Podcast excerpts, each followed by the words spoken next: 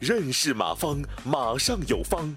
下面有请股权战略管理专家、泰山管理学院马方院长开始授课。这个心宽路宽，怎么避免出现团队内部啊什么东西？找找啊，出现拉帮结派的现象。只要是公平，就不会有拉帮结派。啊，嗯，还有一个适度的拉帮结派是允许的，因为叫利益一致人啊。你比如我和我小舅子一起是股东，我俩肯定会拉帮，也会结派，因为我俩利益是在一壶的。嗯，所以适度的拉帮结派是正常的，你管不着，好吧？但是我们背后一定要反思，为什么拉帮结派？我做的哪儿不好，一定要拉帮结派结派。所以我们建议心宽路宽啊，先反思你的规则的透明度、公正性啊，分章的合理性，这是第一点。嗯，第二点，嗯，就是我们要看淡拉帮结派，那是人家的权利啊。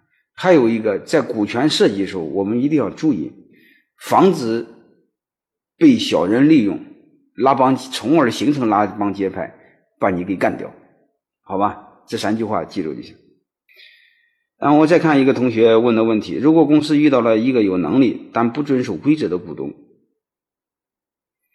公司如何处理或制约这个股东？啊，这个逻辑不对啊！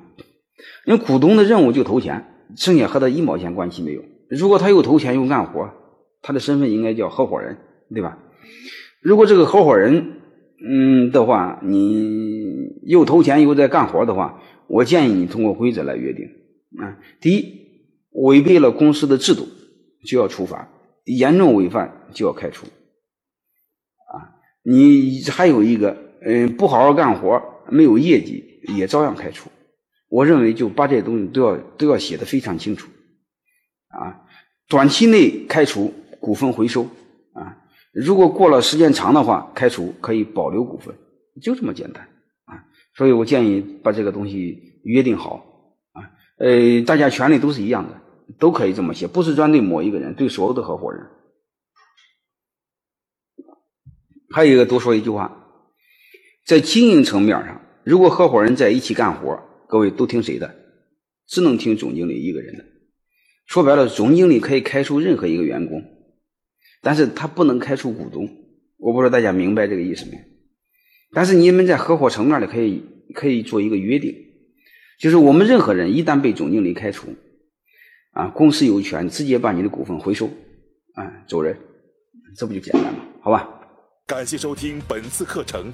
如您有更多股权问题，请微信搜索“马上有方”官方公众号。泰山管理学院自二零零七年起开设股权管理课程，每年有上万名企业老板学习和实践泰山股权管理法。